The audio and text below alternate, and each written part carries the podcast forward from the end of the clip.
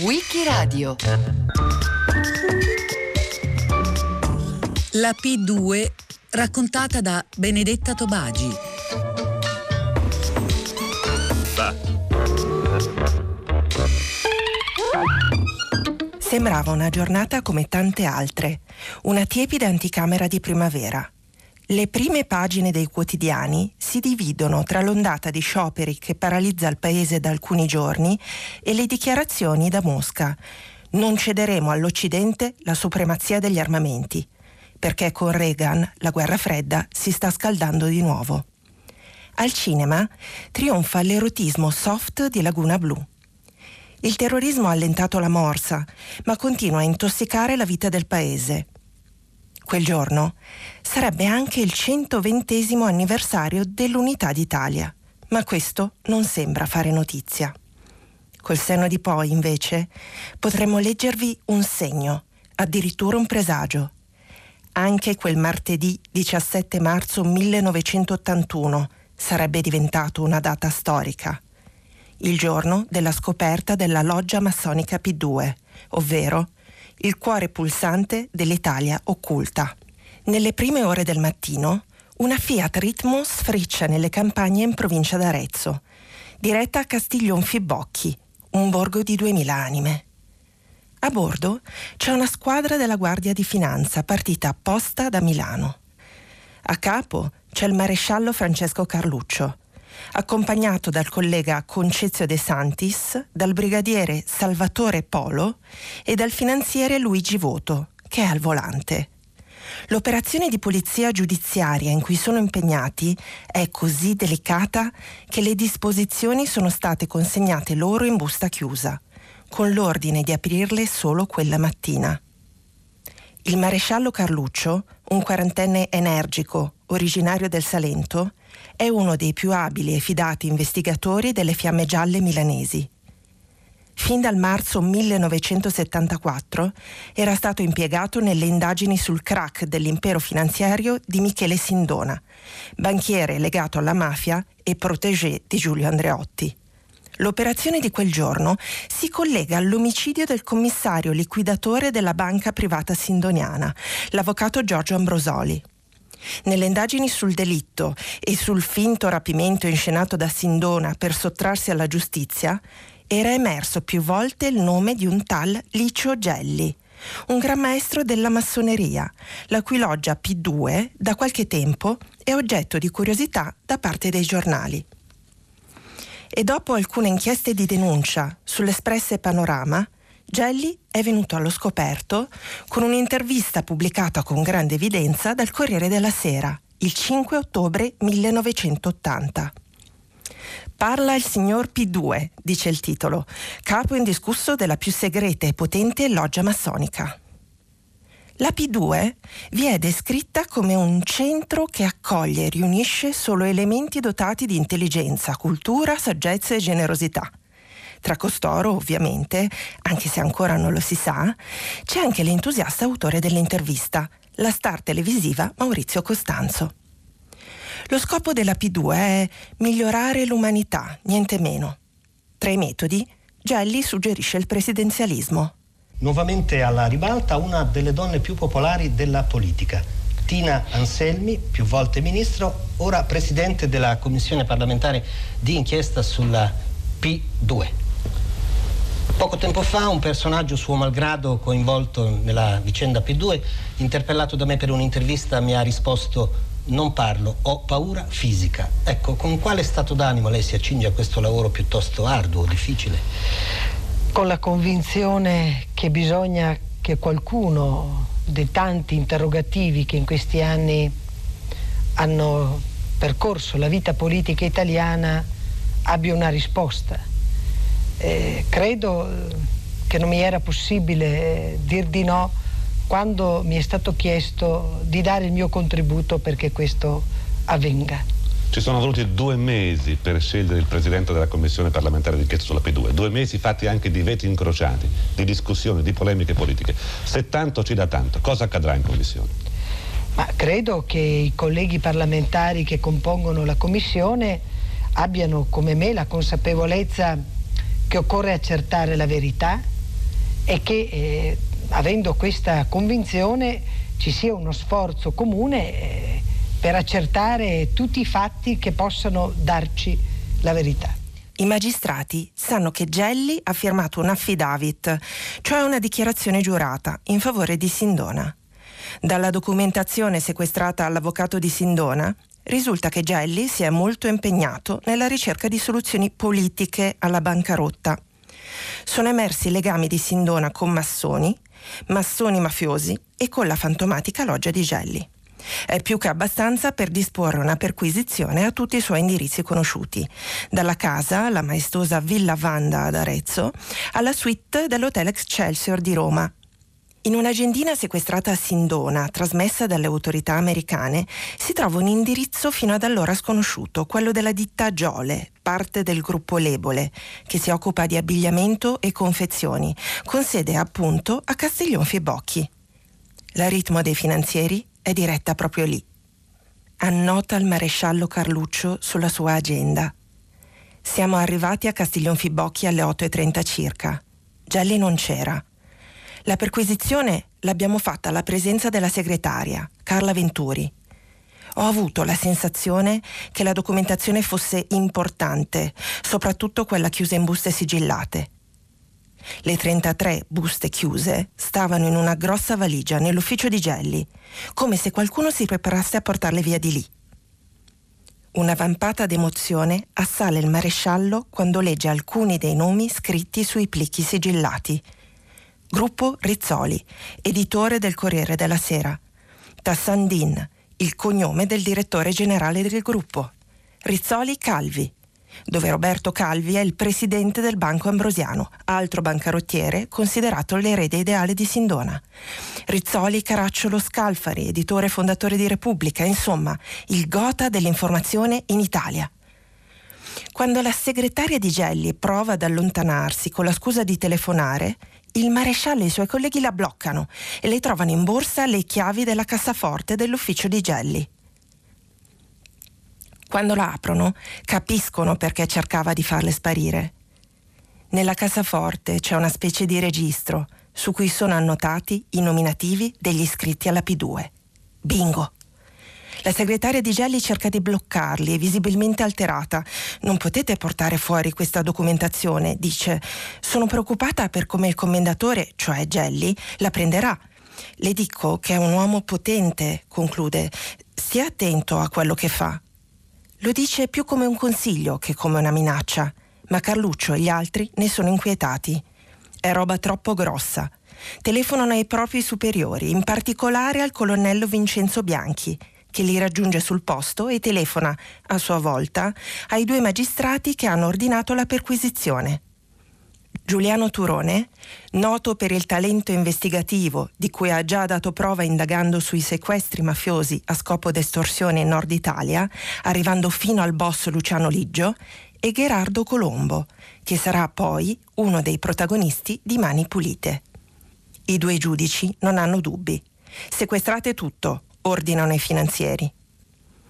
Il colonnello Bianchi quel giorno riceve anche una telefonata dal comandante generale della Guardia di Finanza, Orazio Giannini.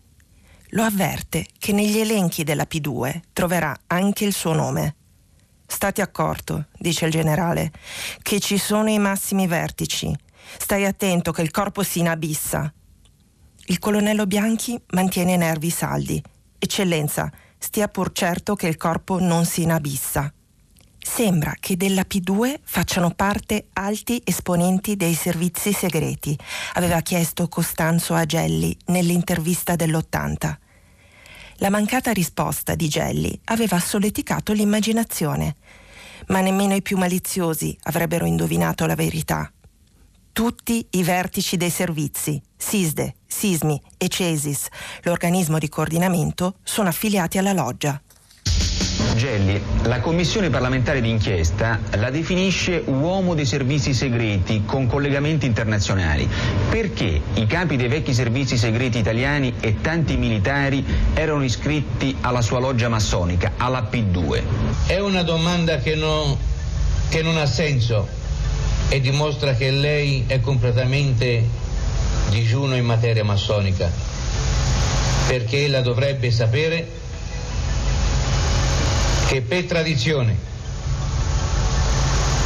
dai re d'Italia alle più alte cariche militari e di ogni altro vertice dello Stato, tutti erano iscritti alla massoneria.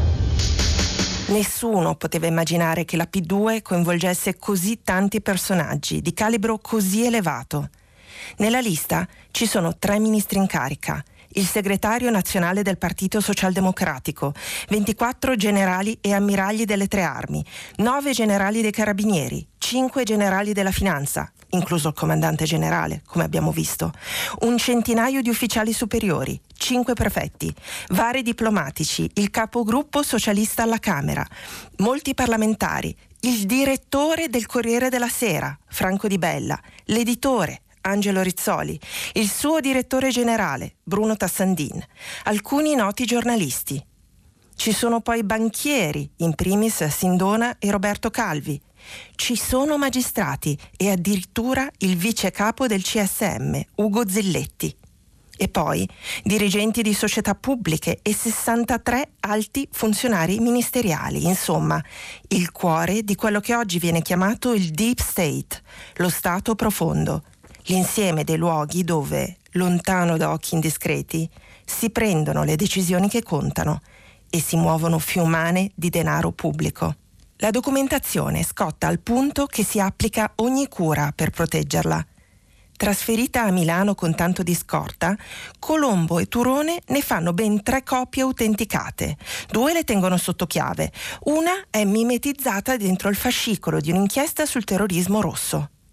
Per scongiurare il rischio e il sospetto di manipolazioni, descrivono accuratamente ogni singolo foglio. Fanno bene. Ancora oggi vengono pubblicati libri che cercano di contestare l'autenticità di quelle carte, che invece trova da subito molteplici conferme.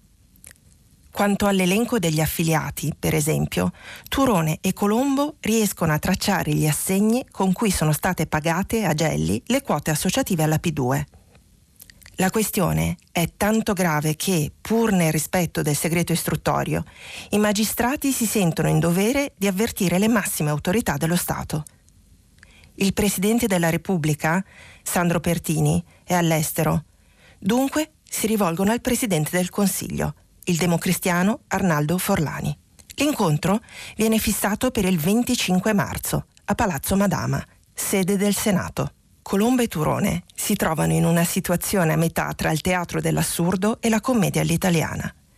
Dopo ore di anticamera, qualcuno li avverte che c'è stato un equivoco. Il premier li attende a Palazzo Chigi. E arrivati lì, chi trovano ad accoglierli? Il prefetto Mario Semprini, capo di gabinetto di Forlani e tessera P due numero milleseicentotrentasette.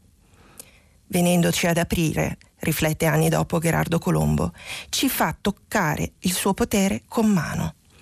Forlani resta letteralmente senza parole, nel senso che per un paio di minuti non riesce a emettere altro che suoni gutturali, inarticolati. Cerca poi di minimizzare, ma Colombo e Turone hanno portato con sé copia di alcuni documenti. E quando si rende conto che la firma di Adolfo Sarti, il ministro di Grazia e Giustizia del suo governo, è autentica, Forlani deve arrendersi. Promette di esaminare la cosa. «Chiamatemi direttamente», dice, per evitare interferenze del segretario Semprini. Ma di interferenze ce ne sono. E come? E in esse si palesano la pervasività e le modalità d'azione del sistema di potere della P due.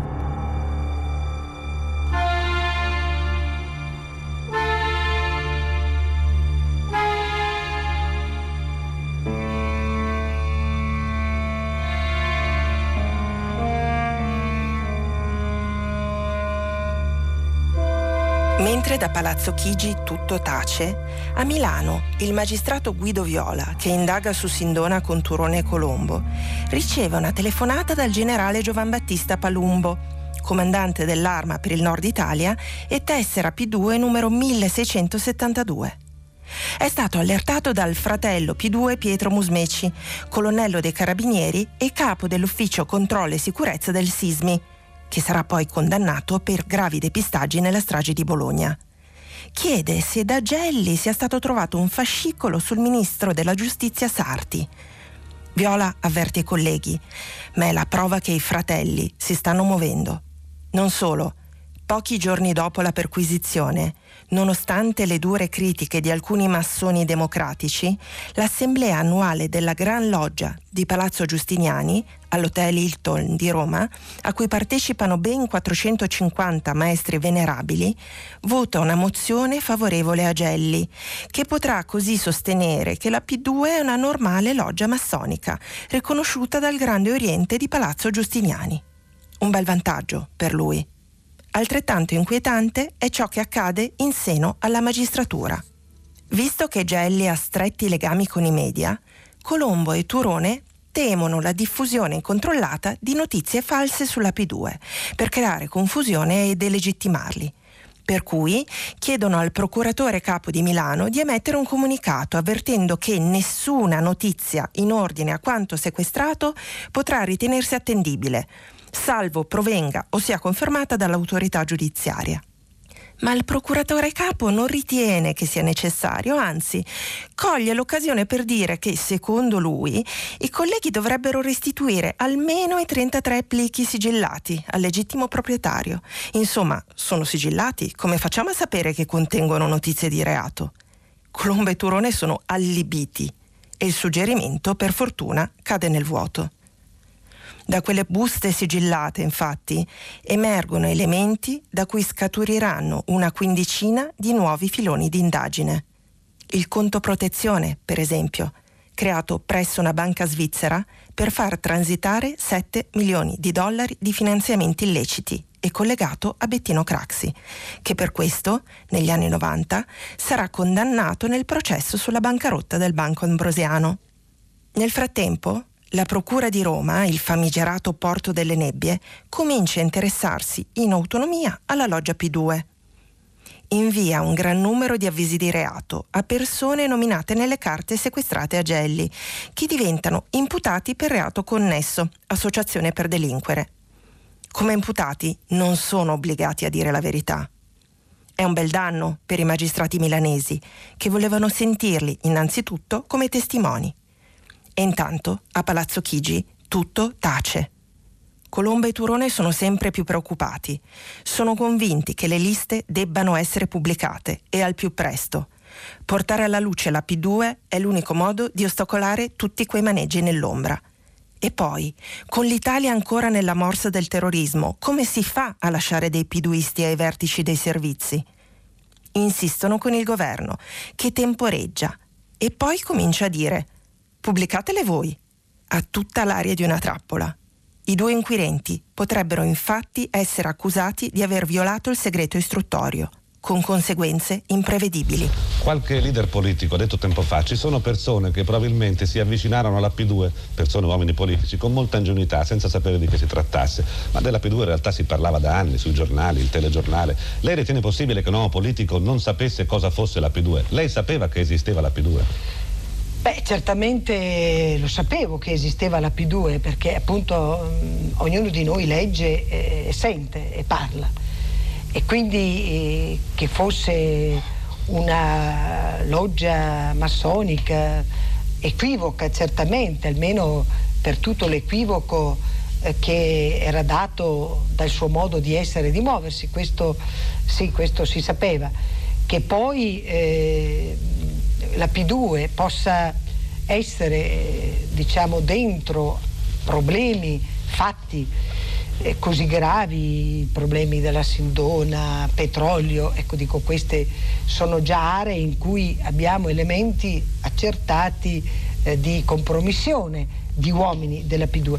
Beh, questo lo si è saputo, diciamo, in un tempo più, più recente, ecco, quindi eh, bisogna datare, ecco, bisogna datare il momento in cui un politico si è compromesso con la loggia P due per verificare se era scusabile o meno questa ingenuità.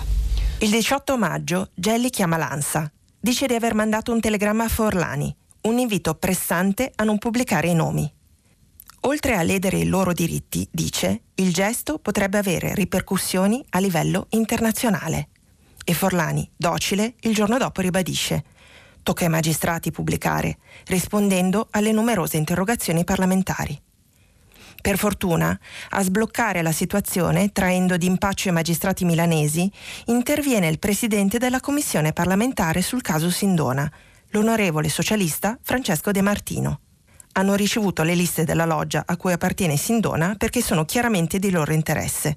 Annuncia che saranno loro a pubblicarle. Prontamente, Gelli passa istruzione agli affiliati sulla condotta da tenere. Il venti maggio, il quotidiano Il Tempo pubblica una sua intervista col giornalista Franco Salomone, tessera P due numero millenovecentoundici. Come si comporterebbe lei, gli domanda Salomone, dinanzi a un giudice che la interrogasse su una sua eventuale appartenenza alla P due, se il suo nome fosse stato fatto subdolamente? Prima di tutto negherei, risponde Gelli. Chi ha orecchie per intendere, intenda. Comunque vada, nei due mesi trascorsi dalla perquisizione, ha avuto il tempo di trasferire nella sua villa di Montevideo, in Uruguay, quella parte d'archivio che non era stata trovata nelle perquisizioni, perché non tutti avevano operato con lo scrupolo dei finanzieri milanesi. Documentazione rimasta in larga parte ignota fino a oggi. Il governo, messo nell'angolo dalla commissione Sindona, cede. Il T G della notte annuncia che sarà il governo a pubblicarle. Alle ventitré e trentacinque del venti maggio millenovecentottantuno, l'ufficio stampa di Palazzo Chigi diffonde le sessantacinque cartelle con nome, città e professione dei novecentosessantadue affiliati. Il ventuno maggio sono su tutti i giornali. È un terremoto di proporzioni mai viste. Il ventisei maggio Forlani dà le dimissioni, aprendo la crisi di governo. Il tredici giugno il piduista Di Bella lascia la direzione del Corriere della Sera. Il quotidiano attraversa la crisi più grave della sua storia, perde centomila copie e firme prestigiose come Enzo Biagi. Il ventotto giugno millenovecentottantuno si insedia il primo governo a guida non democristiana della storia della Repubblica Italiana, guidato da Giovanni Spadolini. Le resistenze, però, sono fortissime. Il colpo più grave ai tentativi di fare chiarezza arriva quando la Procura di Roma solleva un conflitto di competenza per scippare l'inchiesta ai giudici milanesi. E in Cassazione, a decidere, è chiamato il collegio presieduto da un giudice che, allo stesso tempo, in un procedimento disciplinare davanti al C S M, è difensore di un magistrato iscritto alla P due. Nessuno si cura di questo conflitto di interessi e nessuno si sorprende quando la Cassazione, il due settembre millenovecentottantuno, attribuisce l'indagine sulla P due alla Procura di Roma. Il ventitré settembre, però, per indagare sulla loggia, viene istituita un'apposita commissione parlamentare d'inchiesta affidata alla democristiana Tina Anselmi. Il suo lavoro non sarà facile. Come aveva ordinato Gelli, gli affiliati negano tutto, non solo l'appartenenza, ma ogni altro addebito. E quando sono smentiti dall'evidenza, sminuiscono. Eppure, tranne pochissime eccezioni, le affiliazioni degli elenchi ritrovati il diciassette marzo sono confermate. Si scopre, anzi, che quegli elenchi sono di sicuro incompleti. Senta, di questa P due noi conosciamo questi novecentocinquantatré nominativi, ma di questi altri milleseicento. Ma io veramente le dico che io, non, lei mi sta dicendo che sono quanti? Mille? milleseicento. La... milleseicento? No. No, no, no, no scusi. Lei Nove, noi dicendo... conosciamo novecentocinquanta. E saranno stati quelli senz'altro. E gli altri? Quali gli altri? Quegli altri, la sono... prima tessera no, che comincia... Quelli, quelli vede, non hanno, non, non hanno avuto la possibilità di iscriversi perché... è stata sciolta prima. Il suo programma lei se lo ricorda? Non ne parli per favore, ho, ho letto oggi che lei se lo ricorda. Cordova vuol fare un'inchiesta, ho letto sul Corriere della Sera, vuol fare un'inchiesta per sapere quante parti è stato attuato. Eh. Lei se lo ricorda? Certamente che me lo ricordo, pensi un po'. Eh, pensato, e di quei punti, pensato, di quei punti lì l'attacco millenovecentosettantacinque eh.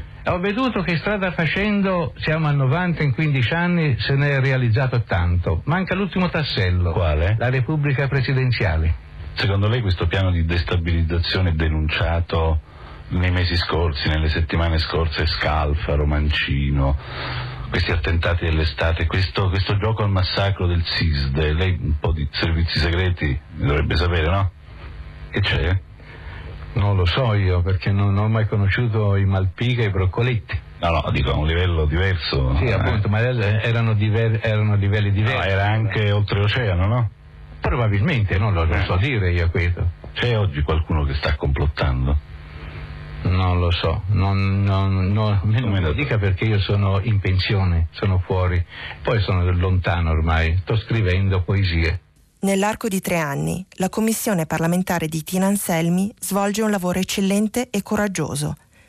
La relazione conclusiva, approvata a maggioranza il dodici luglio millenovecentottantaquattro, documenta i rapporti equivoci della loggia con ambienti e situazioni fuori dalla legalità. Gelli e la P due, per esempio, sono stati il retroterra politico, economico e morale della strage sul treno Italicus del millenovecentosettantaquattro.